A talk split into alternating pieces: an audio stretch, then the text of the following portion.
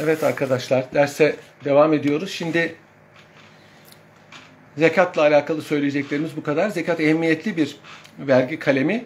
Tabii e, bizim bugün zekattan anladığımız para zekatı olduğu için size belki çok ehemmiyetli görünmeyebilir ama eskiden saime hayvan sayısı fazla olduğu için ve toprak mahsulleri fazla olduğu için ve ticaret elbette ki her zaman fazla olduğu için bu hazinede ciddi bir yekün tutuyor. Yalnız burada şöyle bir şart var. Toplananlar hazinenin inisiyatifine bırakılmamış nereye harcanacağı. Yani canım biz zekat toplayalım şuraya harcayacağız. Hayır. Yani bugün Kabe yıkılsa zekat verilerek yapılamaz. Mesela camiye zekat verilmez. Camiye yardım, Kur'an kursuna yardım zekat ama Kur'an kursu talebesine verilir. E, bu ama camiye zekat olmaz. Mesela zekatın harcanacağı yer bellidir. Böyle bir usul var. Bunun dışında arkadaşlar yani bir şer'i vergi olarak haraç var. Haraç toprak mahsulleri zekatının gayrimüslimlere muadil kısmıdır. Müslümanların fethettiği topraklarda yaşayan gayrimüslimler vatandaştır. Bunlara zımmi deniyor. Bu zımmilerin ekip biçtiği arazilerden de vergi alınır. Bu vergiye haraç deniyor. Haraç Kur'an-ı Kerim'de geçer. Farsça'da da var eski bir vergi. Yani ötekinden alınan vergi haraç diyordu eski İranlılar. İslamiyet'te de gayrimüslimlerden alınan vergilere haraç adı veriliyor. Bu haraç anlaşmayla tespit edilir. Yani bir yer fethedildiği zaman oradaki e, anlaşmayla, oradaki zimmet anlaşmasıyla haracın miktarı tespit edilir. Bunun muvassaf kısmı var, mukasem kısmı var. Bunlar e, yani peşin ve her yıl alınanları var. O memlekete göre değişebiliyor, şartlara göre değişebiliyor.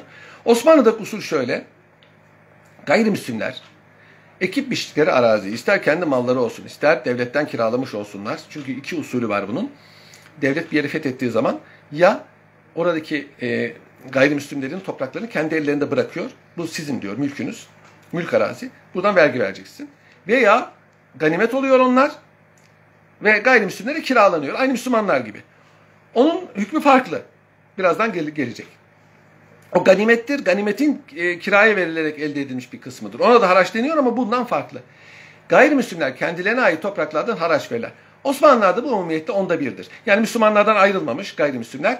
Sayısı artabilir ama hiçbir zaman bir Müslümandan daha az olamaz. Yani onda bir e, veriyorsa mesela e, ve yirmide bir ise mesela otuzda bir, kırkta bir vergi veremez. O Müslümana eşit vermesi lazımdır veya daha fazla vermesi lazımdır.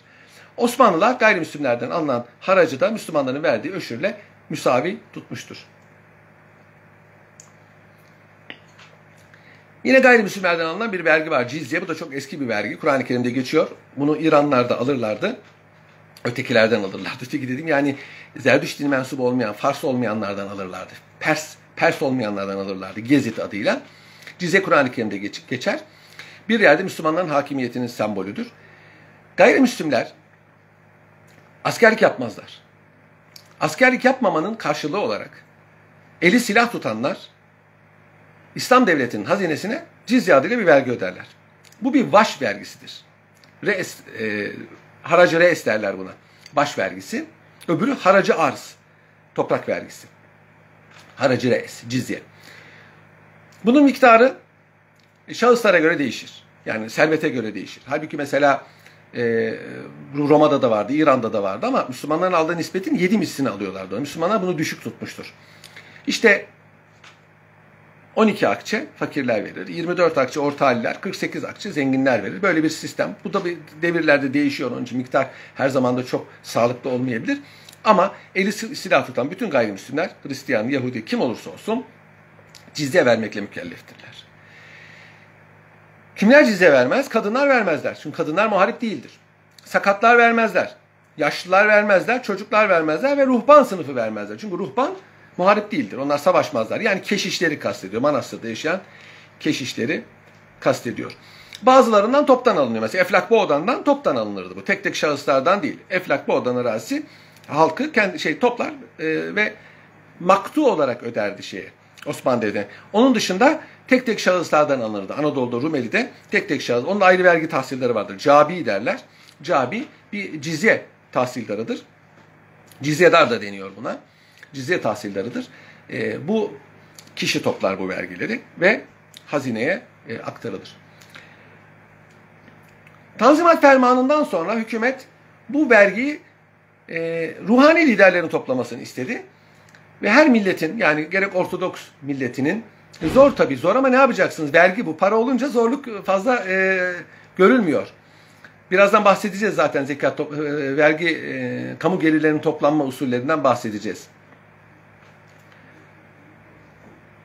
Cabi, sahibi cibayet. Cibayet demek e, şer'i olmayan vergileri ve aşar dışındaki vergileri toplayanlara verilen bir isimdir. Cabi. Benim büyük büyük dedem bir ara cabilik yapmış. Hacı Tahir Paşa kendisi bir e, zahmet sahibi olduğu halde vazifesine ilave olarak cabilik de yüklenmiş. Cab zahmetli ve sıkıntılı bir iş. Arkadaşlar e, ruhani liderler kendi e, mensuplarına bunu topluyorlar ve devlete yatırıyorlar. Tabi bu o, cizye bir hayli Avrupa devletlerinin reaksiyonunu doğuruyor. Bir baş vergisi ve en mühimi de Müslümanlarla gayrimüslimleri ayıran bir husus. Şimdi İslam dininde bütün dinlerde olduğu gibi Müslümanlarla Müslüman olmayanların birbirinden ayrılması esastır sosyal hayatta. Müslümanlar gayrimüslimler gibi giyinemez, gayrimüslimler Müslümanlar gibi giyinemez. Evlerinin renkleri farklıdır. Hamamdaki peştemallerinin rengi farklıdır. Bu o, İslam dininin sosyal yapısından kaynaklanan bir husus. Yani bir E, onları bir aşağılamadan ziyade sosyal yapı böyle.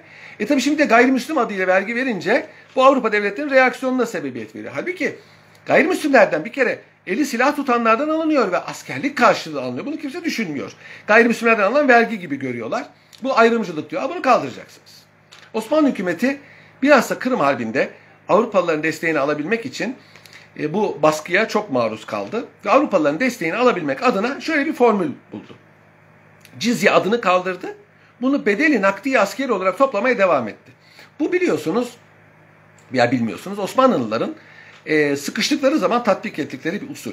Yani bir şey yapmak mecburiyetine kaldıkları zaman yapar görünürler fakat aslında yapmazlar. Bu usul da ona bir tipik misaldir. Bedeli nakdi askeri. Adı kaldırılmış. Peki bunun şer'i bir dayanağı var mı? Elbette var.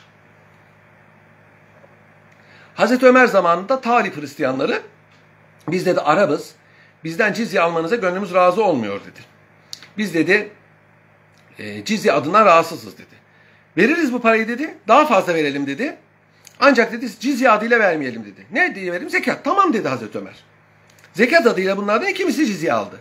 Ve ondan sonra dedi ki siz adına cizye deseniz de demeseniz de bu cizyedir. Binaenaleyh bu hükme dayanarak Osmanlılar'da bin dokuz yüz dokuz senesine kadar gayrimüslimlerden cizye almaya devam ettiler. bin dokuz yüz dokuz senesinde çıkan askerlik kanunuyla İttihat ve Terakki hükümeti gayrimüslimleri de asker almaya başladı. Ve bin dokuz yüz dokuzdan sonra Osmanlı Devleti'nin sonuna kadar gayrimüslimler de askerlik yaptılar. Onun için mesela Çanakkale Şehitliği'ne gittiğiniz zaman Ermeni, Rum, Yahudi pek çok kişinin ortada o şehitlikte yattığını görürsünüz. Ben geçenlerde Bükreş'te bir seyahatim vardı. Oradaki Türk mezarlığını ziyaret ettiğimde iki tane Rum, bir tane Ermeni'nin mezarını Ee, orada tespit etmiştim. Yani daha önce de gittim, dikkatimi çekmemiş. Bu sefer vaktim vardı. Resimledim, hatta e, sayfama da koydum. Zannediyorum Twitter'da neşrettim. Evet, bu dört e, gelir e, arkadaşlar e, devletin toplamak mecburiyetinde olduğu e, gelirlerdir. Bunun dışında bazı kamu varidatı vardır. Kamu varidatını da devletin toplaması icap eder. Bunların başında rikas, define vergisi geliyor. Şimdi arkadaşlar bu çok meraklı bir mevzudur. Çok da tafsilatı var ama ben burada kısaca hülasa etmek istiyorum. Bir kere definelerin e, vergi cihetiyle, mülkiyet cihetiyle farklı e, hükümleri vardır. Bir kimse bir define bulduğu zaman bu defineyi nerede bulduğu ve bu definenin e, vasfı ehemmiyetli. Eğer bunu bir, e, daha doğrusu önce defineler ikiye ayrılır. Kenzi cahili, kenzi İslami. Bunu eşya hakkında da göreceğiz. Kenzi cahili demek üzerinde İslami işaretler olmayan, mesela Roma paraları gibi, Yunan paraları gibi paralardır. Kenzi İslami ise üzerinde tuğra gibi veya İslami yazılar bulunan paralardır. İşte Osmanlı parası, Emevi parası gibi. Bunlar farklı değerlendirilir. Eğer üzerinde İslami işaretler varsa bu lukatadır arkadaşlar. Mesela altın buluyor, reşat altını. Bulanın olmaz o. Bulanın olmaz. Bu e, lukatadır. Lukata ne demek? Sahibi bilinmeyen mal. Lukata muhafaza edilir sahibi çıkıncaya kadar. Sahibi çıkmazsa Beytül Mal'e ait olur. Beytül Mal'in dördüncü kalemine daha önce anlattım. Ve buradan biliyorsunuz sosyal e, güvenlik harcamaları yapılır. Beytül Mal yoksa fakirlerin hakkıdır. İmam Şafii'ye göre bulan da bunu kullanabilir. Beytül Mal yoksa. Hanefi'ye göre bulan fakirse kullanır, kullanabilir. Fakir değilse fak- fakirlere sadaka vermesi lazımdır. Bulduğu defineyi ister evinde bulsun, ister sahipsiz arazide bulsun, hiç fark etmez. Yani arazi sahibinin definede hiçbir hakkı yok. Eğer İslami define ise. Eğer kenz-i gayri İslami ise, yani üzerinde İslami işaretler yoksa, bu takdirde bu ganimet hükmündedir. O arazi, yani onun bulunduğu arazi kiminse ona ait olur. Beşte birini devlet alır. Sahipsiz arazide bulunduysa, bulanındır. Beşte biri devlete aittir. Devlet arazisinde bulunduysa, tamamı devletindir, bulana mükafat verilir. Tabi bugün farklı. Bugün Beytülmal olmadığı için böyle bir hazine bulan bir kere e, pozitif hukuk kanunları var. Peki İslamiyet'e göre nasıldır? İslamiyet'e göre bugün bu o, çeşit bir define bulan kimse eğer kendi arazisinde bulduğu şey, e, arazide bulunan arazinin olur. Lukata hükmündeyse kendi fakirse kullanabilir, değilse fakirlere verir. Lukata değilse, yani ganimet hükmündeyse, Beytülmal olmadığı için ve yani ganimet hükmünde olmadığı için bu arazisinde bulanın, sahipsiz arazideyse bulanındır. Burada devlete beşte bir vergi mevzu bahis, ama tabii devletin kanunları bu hususta farklıdır. O ayrı bir mesele. Gelelim maden vergisine. Bu da aslında rikazın içindedir. Rikaz gömülü şey demektir ama daha ziyade define için kullanılıyor. İslam hukukuna göre madenlerin beşte biri devlete aittir. Nerede bulunsa bulunsun. Her maden değil ama demir gibi, bakır gibi madenlerin beşte biri devlete aittir. Bunun dışındaki madenlere devlet isterse fazla veya az vergi koyabilir. Yani beşte birden az vergi alabilir. Mesela tuz gibi, zift gibi, petrol gibi daha fazla da koyabilir. Ama bunun dışındaki işlenerek e, kullanılan vergilerde devletin beşte bir alacağı vardır. Burada enteresan bir şey var. Maliki mezhebine göre madenler zenginleşme vesilesi olduğu için ve cemiyette birden zenginleşen insanlar problem meydana getirebileceği için bu enteresan bir görüştür. İmam Malik Hazretleri'nin kavline göre devlet isterse Beyt-i İslam Devleti madenlere bedeli mukabilinde el koyabilir. Osmanlı Devleti'nde maden nizamnamesi var. Madenler nizamnamesi. bin dokuz yüz altıda çıkarılmış. Bu nizamnamede, ondan öncesi de var mevzuat, Maliki kavlinin kanunlaştırıldığını görüyoruz. Ve Osmanlı Devleti'nde madenler devlete aittir. Nerede, kimin arasında olursa olsun. Ancak e, sistem şöyle işliyor. Siz arazinizde buldunuz mesela. Devlet diyor ki sen işlet bunu, çıkar diyor. İşte birazını bana ver diyor. Veya sen hepsini sat, bana şu kadar ver. Böyle anlaşmalar yapılıyor. İmtiyaz anlaşmaları yapılıyor. İşler böyle yürüyor. Ama şey maden, eğer devlet tamamen o madene el koyacaksa, o zaman eğer sahipli bir arazi ise ya bunu kiralayacaktır ya satın alacaktır. Bu enteresan bir husus. Osmanlıların e, başka mezheplerin görüşleriyle amel ettiğine dair bir misal. Adı konulmadan da olsa. Biraz evvel anlattığım gibi lukata şer'i bir gelirdir. Bütçe geliridir. Sahipsiz, özür dilerim, sahibi bilinmeyen mallar lukatadır. İster mal olsun, ister ee, hayvan olsun, bu mallar sahibi çıkana kadar bekletilir. Sahibi çıktıktan sonra sahibine verilir. Sahibi çıkmazsa Beytülmal'e tevdi edilir. Böylece Beytülmal'in malı olur. Beytülmal bunu kullanır. Sonra sahibi çıkarsa Beytülmal bunu tazmin eder. Beytülmal bunu tazmin eder. Sahipsiz tenekeler daha önce de anlattığım gibi kamu geliridir. Bir kimse öldüğü zaman hiç varisi yoksa onun malı hazineye kalır ve dördüncü kaleme konur. Savaş ganimetleri kamu gelirini teşkil eder. Mesela bir sene, sahibi bir sene bekler arkadaşlar. Yani sahibi bir sene bekledikten sonra e, bunu harcayabilir fakirse veya fakirlere verir. Ama sahibi çıkarsa tazmin etmesi lazımdır. Onun için lukatayı kimse elinde tutmaz arkadaşlar. Beytülmal'e verir. Bir de masrafı var çünkü lukatanın. Bir hayvan olabilir bu. Onun için arkadaş sormuş da ne kadar bekler diyor e, sahibinin çıkması. Bir yıldır. Bir yıl bekler. Ondan sonra bunu fakirlere tasadduk eder. Ya e, bir ilan eder. Mesela bir cüzdan buldunuz, saat buldunuz. İlan edersiniz. Usulü bu. Ben bir saat buldum, cüzdan buldum. bulanı e, soranı bana gönderin diye. Adam geliyor, tarif ettirirsiniz, cüzdanı veya saati neyse kendisine verirsiniz. Usulü bu. Normalde lukata usulü bu. Ama burada bu bir hayvan da olabilir, bu daha büyük bir şey de olabilir. Luka, bunu bulan isterse kendi bekler, bir yıl bekler ve ondan sonra Beytül Mal'e verir, sahibi çıkmazsa, veya hiçbir yıl beklemeden Beytül Mal'e verir. Onun bileceği bir şeydir. Eğer Beytül Mal yoksa, devlet hazinesi yoksa, bir yıl bekledikten sonra bunu fakirlere verir, kendisi fakirse kullanır. Sahibi çıkarsa sahibine iade eder. Mesela ayakkabıcıların çok olur bu, saatçilerin çok olur. Adam tamir edecek ayakkabı bırakmış veya tamir edecek saat bırakmış. Ne yapacak bu adam? Gelmemiş, çık, sahibi gelmemiş. Bunu bir fakire sadaka verebilir. Kendisi fakirse kendisi de kullanabilir. İmam Şafii'ye göre fakir olmasa da kullanabilir. En e, bugüne elverişli olan budur. Yani kendi kullanır. Neticede sahip çıkarsa e, tazmin eder. Çünkü zaten kendi kullanmıştı. Sahibi çıkmazsa da yapacak bir şey yoktur. Muhafaza masraflarını ister mesela. Sahibi çıkınca bir sene sen bunu tuttun, muhafaza ettim. Efendim hayvansa bakımı var değil. Bunları da tazmin etmesi beklenir. Beytülmal'in bir başka geliri ganimetler. Ganimet harpte düşmandan alınan, bakın harpte, harp dışında değil. Harpte düşmandan alınan menkul, gayrimenkul her şey. Bunun için her şey girer. Yani bütün menkuller düşmanın. Bütün gayrimenkuller ve düşmanın kendisi.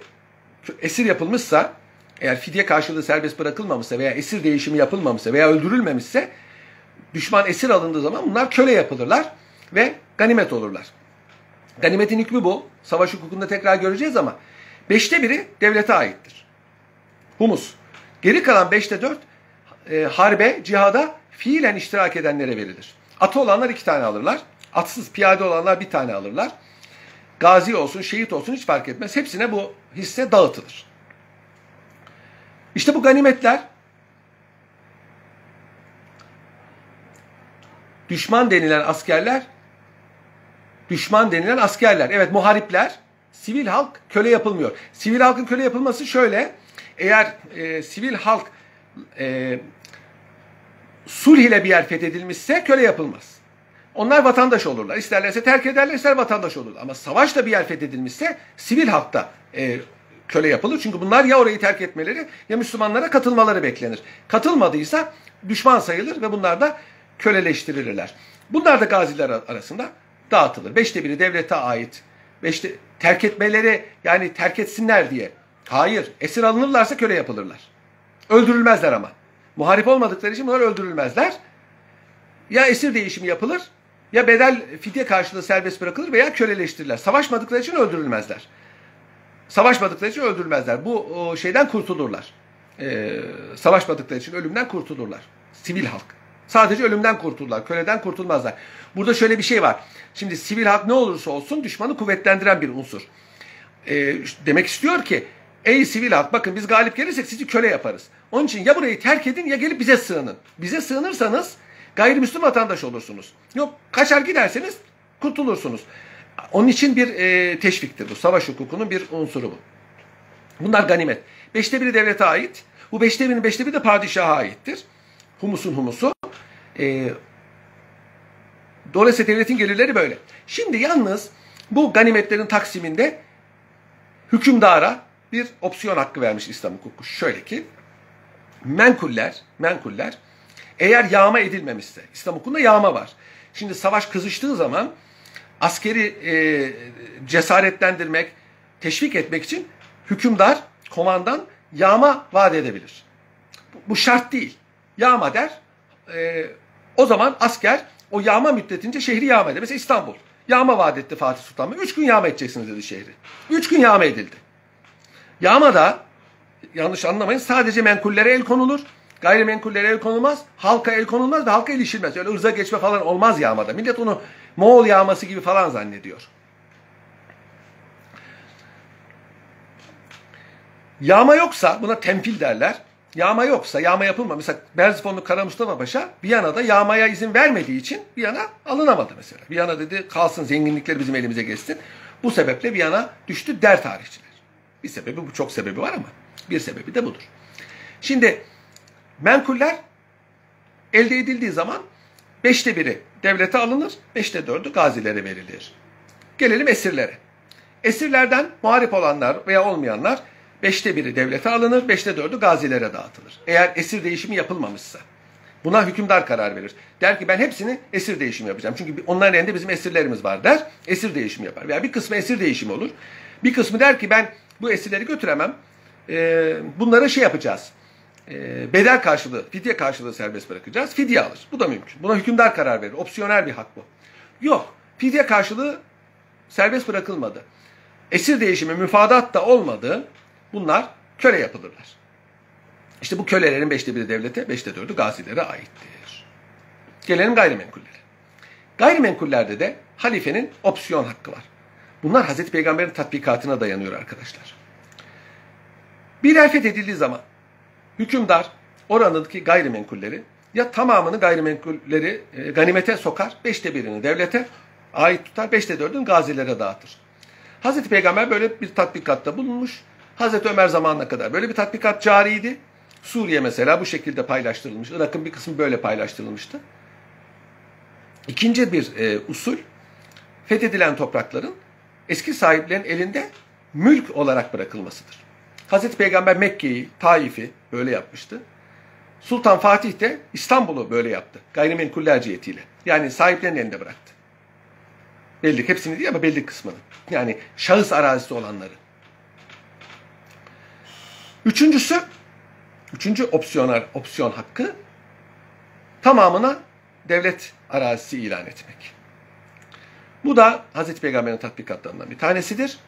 Hayber'de Hazreti Ömer'den itibaren hemen hemen bütün İslam hükümetleri fethedilen toprakların arazilerini devlet arazisi ilan ediyorlar. Miri arazi ve Müslüman veya gayrimüslim halka kiraya veriyorlar. İşte bunlar devlet arazisidir. Devletin malıdır. Bunlar parayla satılabilir. Yani ihtiyaç olduğu zaman devlet bu kendi arazisine parayla satabilir. Parasız satamaz. Ama umumiyetle devlet daimi gelir istediği için bunu kiraya verir. Bu hem ekonomiye hem tarıma hem askerliğe çok faydası olan bir sistem. Ee, devlet arazisinin kiraya verilmesi, miri arazinin kiraya verilmesi. İşte bu kira aslında haraçtır. İster Müslüman versin, ister gayrimüslim versin. Bunlar da haraçtır. Fakat Osmanlılar buna haraç dememişler. Çünkü Müslümanlar da verdiği için aşar demişler. Bu bir arazi kirasıdır. Tımarlı sipahiler bu devlet arazisini küçük küçük çiftliklere ayırır. Bir öküzün sürebileceği kadar. Onun için çiftlik deniyor. Çift sürmekten geliyor. Ailelere ister Müslüman ister gayrimüslim fark etmez. Kiraya veriyor. Kirayı alıyor. Devlet ödemiyor bu kirayı. Asker yetiştiriyor. Dirlik sistemi budur malum. Ondan önce de İslam devletlerinde de bu, bu kira toplanıyor ve devlete bir gelir oluyor. İşte e, e, Beytül Mal'in en mühim gelirlerinden bir tanesi de budur. Ganimet e, fonuna konur. Bunun haricinde bunlar şer'i gelirler. Bunları toplamak mecburiyetinde devlet. Bunun dışında arkadaşlar örfi bir takım vergiler var Osmanlılar'da. Tekalifi örfiye. Osmanlı Devleti'nde bir takım örfi gelirler, nitekim iktisat tarihçilerinin ve tarihçilerin örfi gelir diye, örfi vergi diye adlandırdığı pek çok vergi aslında ya haraç ya ganimet altındaki haracın içine girdiği için aslında bunlar şer'i vergilerdir. Fakat tabii bunu ayırmak zor olduğu için çok kişi Osmanlılar'da örfi vergilerin çok olduğunu zanneder. Aslında öyle değildir. Ancak Osmanlı Devleti'nde bazı e, örfi vergiler de var. Yani bu enteresan örfi vergiler var. Ee, işte resmi arus gibi. Yani evlenen e, köylünün verdiği gibi. Resmi cürüm gibi bir suç işlemişse. İşte resmi tapu gibi. Tapu dev, devrinde devlete ödenecek e, bir vergi gibi. Bunlar örfi vergidir. E, raiyet rüsumu denen bir vergi var. Halktan alınıyor, reayadan alınıyor. Bir de avarız denilen fevkalade vergiler var. Savaş gibi fevkalade hallerde alınan ama Osmanlı savaş neredeyse arızi değil asli hal olduğu için devamlı alınan vergiler var. Bu avarız vergileri, avarız divaniye denir buna. Divan-ı Umayim kararıyla toplanıyor ve padişah padişah e, kararıyla toplanıyor. Bunun toplanması bayağı ciddi bir e, iş. İlk zamanlarda harp var. Fevkalade harpler yani önceden ö, ayarlanmamış bütçe. Buna yardımcı olsun diye halka konulmuş vergiler. Tatsız bir şey. Ama dediğim gibi harpler devam edince bilhassa on altı on yedinci asırdan itibaren bu ara, avarız divaniye avarız arazi demektir. Yani sonradan ortaya çıkan ve geçici, geçici gibi. Sonradan bu asli hale dönüşmüş, avarız-ı divani. Öyle ki avarız vergilerinin ödenebilmesi için vakıflar kurulmuştur arkadaşlar. Bir nevi sigorta teşkilatıdır. Yani avarız vakıfları var. Zenginler buraya para koyuyorlar. Para tenmiye ediliyor, nemalandırılıyor. E, halkın, o köyün, mahallenin neyse avarız vergisi bundan ödeniyor. Raiyet rüsumu var. Malum Osmanlı'da halk ya askeriydi ya raiyet, reayadır. Reaya halk demek, vergi veren halk demek. Bunlar e, ekip biçtikleri topraklarda normal bir kira öderler devlete.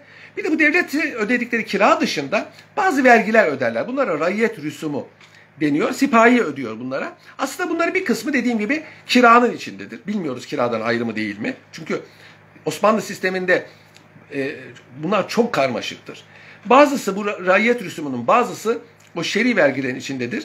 Bazısı değildir. Mesela çift vergisi var, bennak vergisi var, ispenç vergisi var, çift bozan vergisi var. Bunlar çok çeşitli vergilerdir. Bir kısmı da bunların e, örfi olduğu çok belli. Bağda hava vergileri derler buna. Bedava vergileri. İşte mesela dönüm vergisi var, cürüm vergisi var, arus vergisi var. Biraz evvel söylediğim gibi.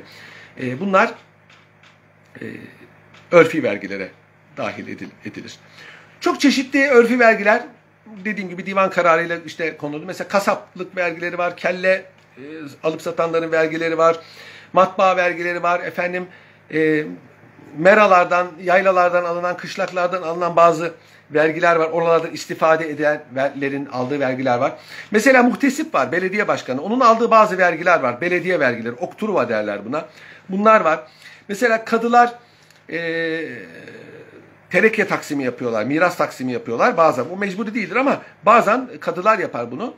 O zaman onlardan aldıkları vergi var. Mahkeme harçları var. Evlenmek için resmi nikah ödeniyor. Mahkemeye müracaat etmek için bir takım vergiler ödeniyor. E, bunların hepsi örfi vergilerdir. Yani bugünkü vergilerin çoğu, hepsi değil ama çoğu örfi vergilerdir. Antrepanda şunu söylemek istiyorum. Bana bu çok soruluyor. Günümüzdeki vergilerle, Osmanlı Devleti'ndeki vergilerle mukayesesi. Bunu yapmamız çok zor. Çünkü Osmanlı Devleti'nin bir, hukuk sistemi çok farklı. Osmanlı Devleti şer'i devlet. Türkiye Cumhuriyeti bir laik devlet. İkincisi, Osmanlı Devleti Orta Çağ, Yeni Çağ e, kaidelerini revize etmiş, e, ıslah etmiş bir Orta Çağ İmparatorluğu'dur veya Yeni Çağ İmparatorluğu'dur. Türkiye Cumhuriyeti ise bir ulus devlettir. Ekonomik sistemler değişmiş, sosyal telakkiler değişmiş. Bunları birbirine mukayese etmemiz çok zordur. Şimdi mesela bu en çok sorulan, gelir vergisi alınıyor mu? Gelir vergisi alınmıyor Osmanlılar'da. Ancak gelir vergisine muadil biraz evvel saydığım vergiler var. Ta, e, meşrutiyet devrinde, ikinci meşrutiyet devrinde temettü vergisi çıkmıştı. İşte bugünkü gelir vergisi meşrutiyet devrinde çıkmıştır. Temettü vergisi, gelirden alınan vergi. Ee, emlak vergisi. Emlak vergisi, e, yani şu anda alınan emlak vergisi Osmanlı Devleti zamanında yok. Farklı vergiler alınıyor. Bu emlak vergisi sonradan ortaya çıkmış bir vergidir. Emlak vergisi, otomobil vergisi. Aslında e, Osmanlı Devleti'nde insanların kullandıkları eşyadan vergi alınmıyor. Onu mesela ikinci bir ev olsa bundan alabilirsiniz.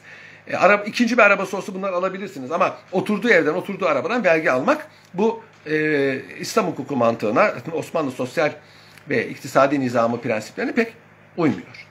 Uymuyor.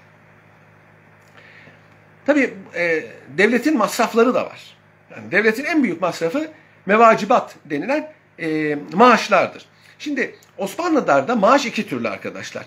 Biri e, ikta ile ödenen maaşlar. Mesela sipahilerin maaşları nasıl ödeniyor? Sipahi vergi topluyor, vergi tahsildarı. Devletten maaş almıyor bu.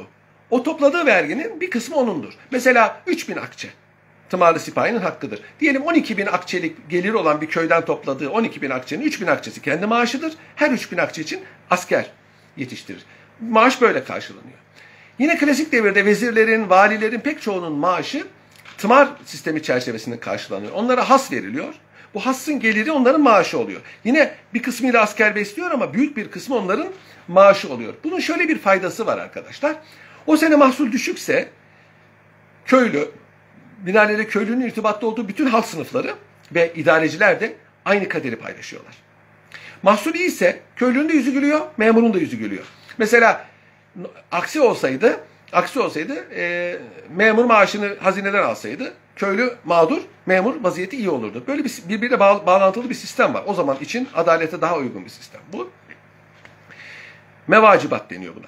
Bir kısmı da arkadaşlar e, mesela kadılar maaşlarını e, mahkeme gelirlerinden karşılıyorlar. Kadıların bir maaşı yoktur. Ancak bazı memurların maaşları var. E, direkt bütçeden maaş alıyorlar.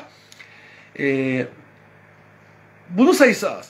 Bir de arkadaşlar e, bazı memurlar, yüksek memurlar çalıştırdıkları küçük memurlara, kapı halkı denir buna, kendileri maaş veriyorlar. Mesela kadılar, katibin, mübaşirin, muhsırın maaşını kendisi verir. Valiler, kapı halkı denilen kahyasının, kapıcısı, hepsinin maaşını kendi verir. Osmanlı'daki memur telakkisi şimdikinden farklı. Osmanlı'da büyük memurları var. Küçük memurlar o büyük memurların mahiyetindedir. Onların maaşlarını onlar verir. Onun için yüksek memur maaşları yüksektir. Çünkü onlar başkalarına da maaş vermektedir. Kapı halkı derler buna. Bir yere memur, vali tayin edilen, onlarla beraber gider. O mahiyetiyle beraber gider. Eski valinin mahiyeti eski valiyle beraber yeni vazife yerine gider. Hiçbir vazife verilmemişse işte sıkıntıya düşerler. Yani o vali onlara gene bakar. Kapı halkı deniyor buna.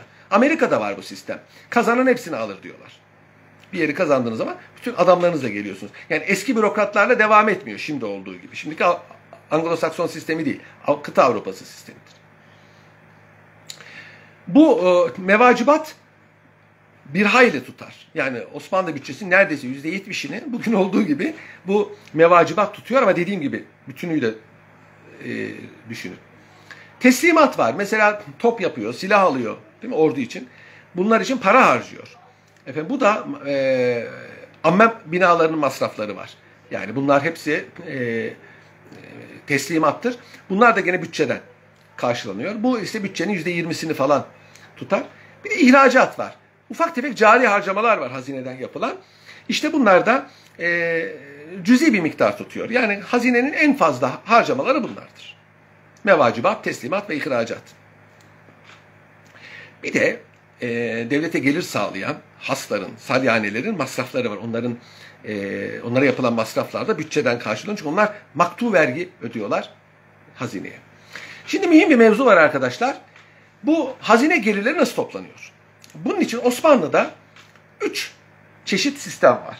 Aslında dört ama bir tanesi diğerine mülhattır. Bunlardan bir tanesi dirlik sistemi, ikta sistemi. Burada arazide daha iyi göreceğiz ama Osmanlı toprakları tımar, zeamet ve has diye gelirine göre üç kısma ayrılıyor. Geliri yüzde yirmi bin akçeye kadar tımar, yüz bin akçeye kadar zeamet, ondan sonrası has. Bunlar tımarlı sipahiye, sahibi zahmete ve hassa işte kimse, padişah olabilir, valide sultan olabilir, vezir olabilir, vali, ona veriliyor. Bir has. yüz yirmi bin akçelik bir has mesela vezirin, vezire veriliyor. Bunu bir miktar onun maaşıdır, geri kalanı e, asker besliyor. Şimdi bunlar kiraya veriliyor köylülere. Köylüler ekip biçiyorlar, kira aynı alınıyor. Neden aynı alınıyor? Çünkü o sene mahsul çıkmazsa köylü nasıl ödeyecek? Fazla çıkabilir, az çıkabilir. Onunca para alınmıyor. Ma maktu vergi alınıyor. Onda birdir bu. Onun için aşar deniyor buna. Aşar onda bir demektir. Bu aşar onda bir devletin kendi arazisinin kirasıdır. Bunu tımarlı sipahiler, sahibi zahmetler ve sahibi has olan kişiler toplarlar. Kendisine has verilen kimse hasa gidemez. Çünkü vezirdir, validir. Oraya bir mütesellim veya ketüda yollar veya voyvoda yollar bulunduğu yere göre. Ama zeamet ve tımar sahipleri oraya giderler, orada otururlar ve bizzat vergiyi kendileri toplarlar. Bu topladıkları vergileri hazineye göndermezler, kendileri karşılığında asker beslerler. Dolayısıyla bu tımar sistemi e, en mühim vergi toplama sistemidir. Bu ta İslamiyet'in başından beri var. İslam, Hazreti Peygamber zamanından beri e, amme arazisi, devlet arazisinin gelirleri belli harcamalara tahsis edilirdi doğrudan. Yani hazineye gelip gidene kadar boru direkt oraya bağlanıyor, kayıplar azalsın diye. Bir maaş da olabiliyor bu. Bu bir harcama da olabiliyor. Bir e, mesela amme masrafı var. Bir e, hastane var mesela, devlet hastanesi. Buranın gelirlerine mesela filancanın gümrüğü diyor. Oranın gümrük gelirleri doğrudan oraya gidiyor. Bu sistem e, öteden beri var İslam cemiyetinde. İkinci sistem iltizam usulüdür. Mukata diye de biliniyor. Burada arkadaşlar gelir getiren e, yerler, bu bir gümrük olabilir. Efendim bu bir arazi olabilir, bu bir e, tuzla olabilir, devlet e, e, geliri, maden olabilir. Burası iltizama veriliyor. İltizam ihale demektir. Şimdi kişiler ihaleye çıkıyorlar. Diyorlar ki, diyorlar ki e, devlet filanca gümrüğü ihaleye çıkarıyor.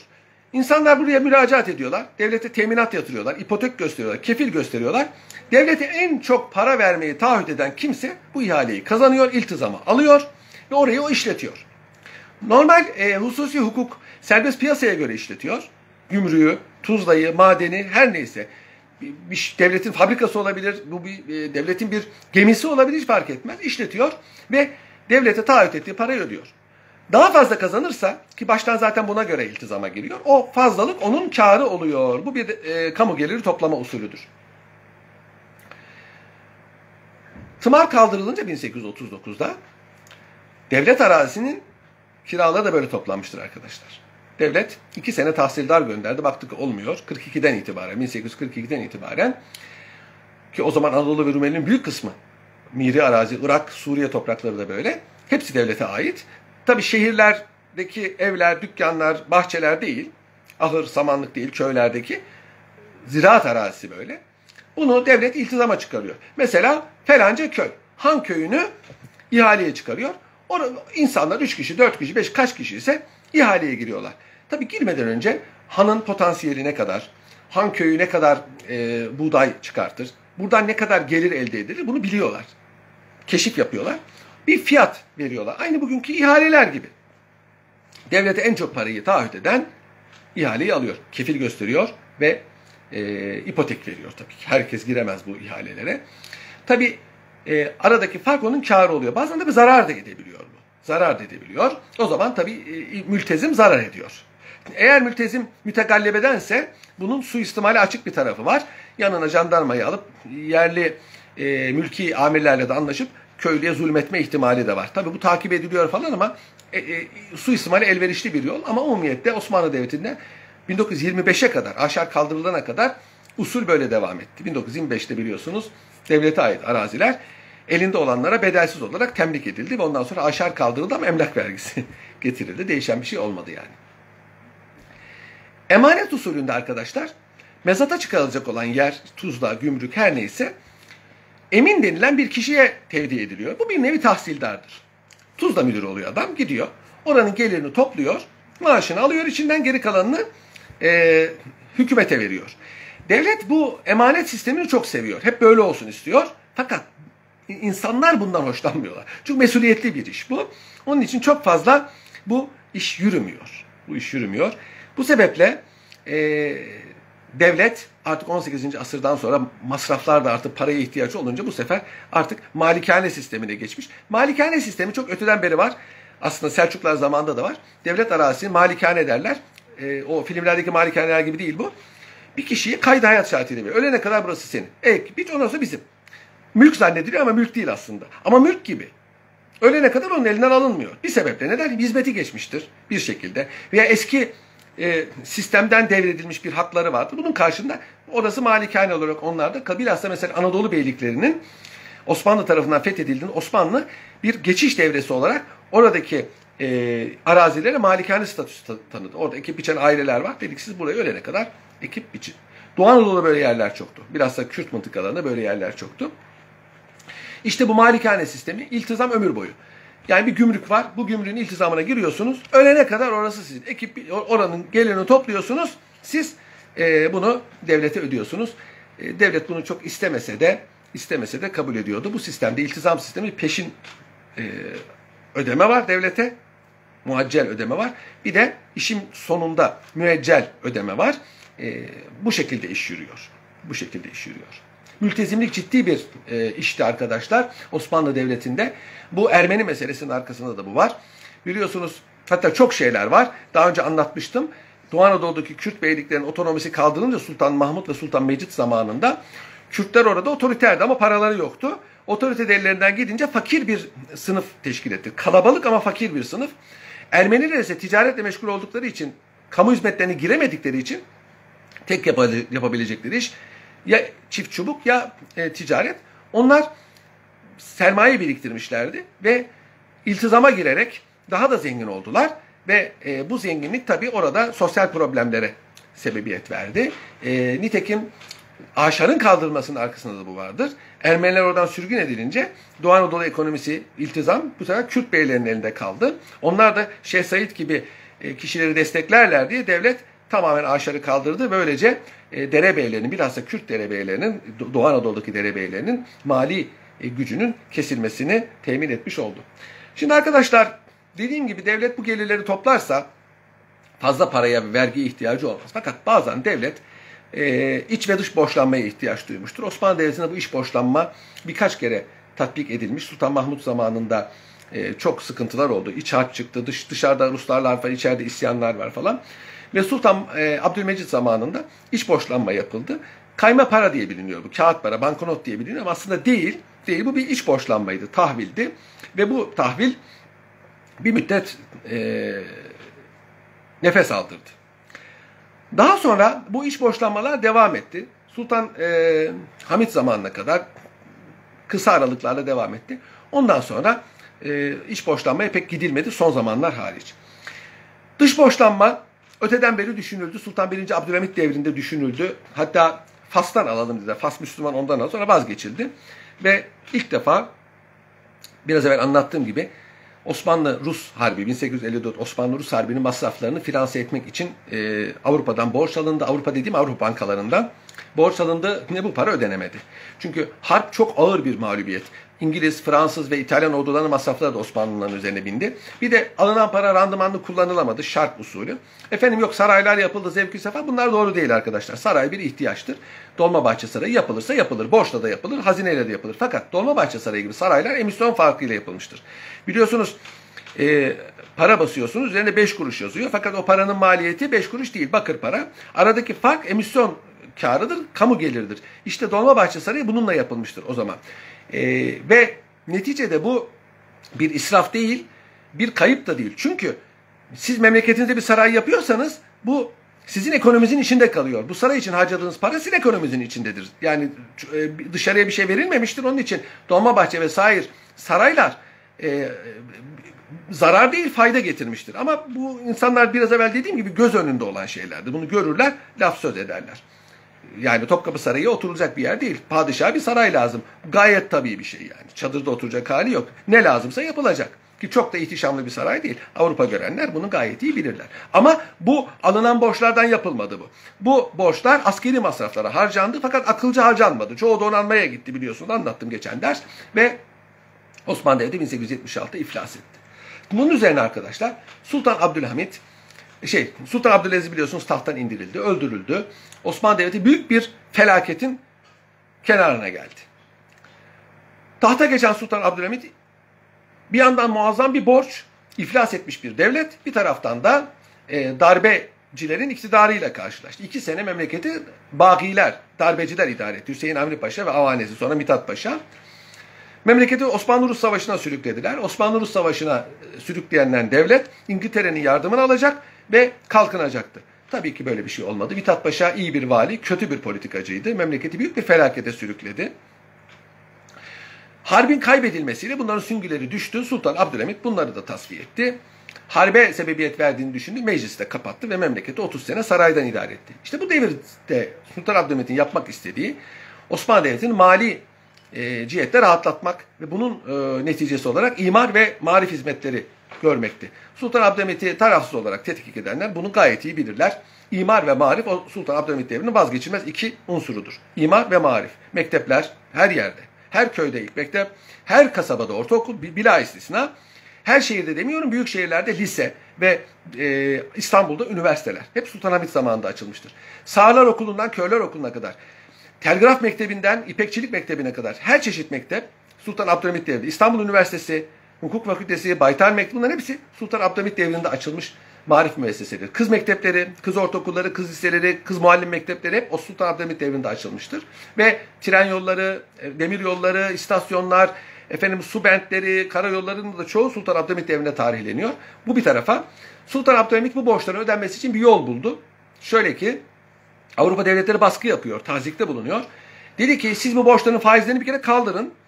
Ben bu ana parayı ödemeyi taahhüt ediyorum. Avrupalılar bunu duyunca faizleri kaldırdılar. Ondan sonra ikinci bir teklifte bulundu. Bu tabii çok karmaşık ama ben size hülasa ediyorum. Tafsilatı benim bir yazımda var. Dedi ki borç nispetini indirin. Yani yüzde yetmiş şey indirin. Ben bu borcu teminat altına alayım. Bu da Avrupalıların hoşuna gitti. Parayı kurtarmak için ve Düyun-u Umumiye idaresi kuruldu. Yani umumi borçlar idaresi kuruldu. Ve devletin bazı e, gelirleri, buna rüsumu sitte derler, altı vergi, işte tuz vergisi, tütün vergisi, ispirto vergisi, pul gelirleri, damga pulu gelirleri, ipek ve balık e, resimleri direkt buraya gelecek. Bütçeye girmeyecek. Çünkü bütçeye girdi mi ne olur? Bütçeye gelene kadar neler olur?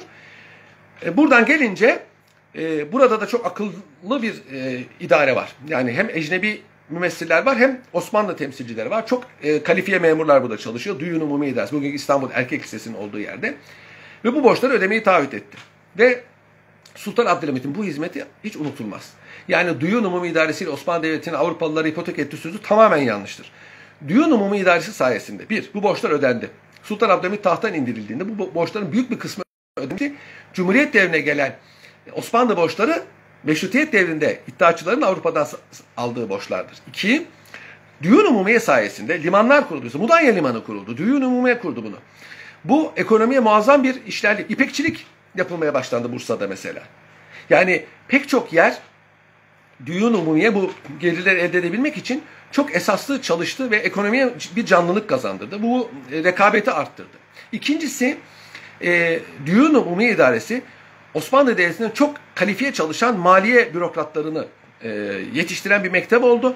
Bu sayede Cumhuriyete devreden bürokrasi geleneği de çok ciddi manada Avrupa'yı bir karakter kazanmış oldu. Onun için Düyun-u Umumiye idaresinin Osmanlı Devleti'ne faydası çoktur. Ve bu idareyi kurduğu için Sultan Abdülhamit büyük bir hizmet etmiştir e, tarihte. Yani Düyun-u Umumiye anlatılan e, gibi değildir. Böylece borçların büyük kısmı da ödenmiştir. Borç bir azap. Para ekonominin esasını teşkil ediyor. İlk parayı bastıran sultan Osman'dır. E, gümüş para bastırmıştır. Fatih Sultan Mehmet altın para bastırmıştır. İslam hukukunda para altın ve gümüştür arkadaşlar. Kağıt para ancak kolaylık için kullanılır, caizdir. Ancak kıymeti paraya göredir. Onun için mesela alışverişlerde paranın değeri düşebileceği için e, vadeli alışverişlerde altın değeri nazara alınır. Onun için faize ihtiyaç yoktur İslami bir sistemde. Faiz yasaklanmıştır zaten. Bu sistemde siz zaten para bir şey sattığınız zaman, alacağınız zaman altın kıymetini alıyorsunuz ve zarar etmiyorsunuz. Sistem böyle kurulmuştur. Ve para basmak devlete ait bir imtiyaz olduğu halde herkes para. Herkes para basar. İlk bakır ve gümüş parayı bastırdı Osman Gazi. Bu Orhan Gazi biliniyordu. Fakat Osman Gazi zamanına ait gümüş para bulundu arkadaşlar. Hem gümüş hem bakır para bulundu. Birkaç e, sene önce. O zamana kadar hep Orhan Gazi biliniyordu. Ve e, herkes elindeki altını gümüşü darphaneye götürüp yeni padişahın tuğrasıyla para bastırma hakkına sahiptir. Bundan vergi alınır. Tabii enflasyon yok ama bu paraların ayarında oynamalarla enflasyona benzer bir tesir hasıl ediliyor. Paranın içine bakır kattığınız zaman altın nispeti düşük olursa para aynı para ama alım gücü düşüyor. Bu enflasyona gala eski tabirle sebebiyet veriyor. Bu da bir takım siyasi e, sıkıntılara sebebiyet vermiştir. E, Sultan Abdülmecid devrinde bir kağıt para basıldı ama yürümedi. Sultan e, Abdülhamit'ten sonra bin dokuz yüz on beş'te kağıt para basıldı. Bir altın lira, Osmanlı lirası, bir kağıt para olmak üzere. Ama tabii halk buna itibar etmedi. Kağıt paranın değeri sekizde bir hatta onda bire kadar düştü. Suriye'deki problemlerin en mühim sebeplerinden bir tanesi budur. Mesela orada devlet esnafı kendine kağıt parayla e, muamele yapmaya mecbur tutuyordu. Esnaf kağıt parayla muamele yaptığı zaman aldığı devletten aldığı kağıt para piyasada e, altın paranın sekizde onda biri. Çok muazzam zarara uğradılar ve bu da Suriye, Lübnan Araplarının Osmanlı hükümetinden yüz çevirmesinin en mühim sebeplerinden bir tanesi oldu. Evet, bir Osmanlı lirası altın lira yedi virgül iki gramdır arkadaşlar. beş mecidiyedir bir altın. beş mecidiye. bir mecidiye yirmi kuruştur. Dolayısıyla bir lira yüz kuruştur. bir kuruş kırk akçedir. Böyle aşağıya kadar, akçe sonra Sultan Abdülmecid zamanında yürürlükten kaldırıldı. O zamana kadar vardı ama kaldırıldı. kırk paradır, özür dilerim. Bir kuruş kırk paradır. Ee, bunlar sonradan yürürlükten kaldırıldı. Sultan Eşref zamanında en düşük para on paraydı. Onun için tabirlere girmiştir. on para etmez veya metelik etmez. Onun adı bir metelik on paraydı. En düşük para buydu. Ondan aşağı daha bir para yok.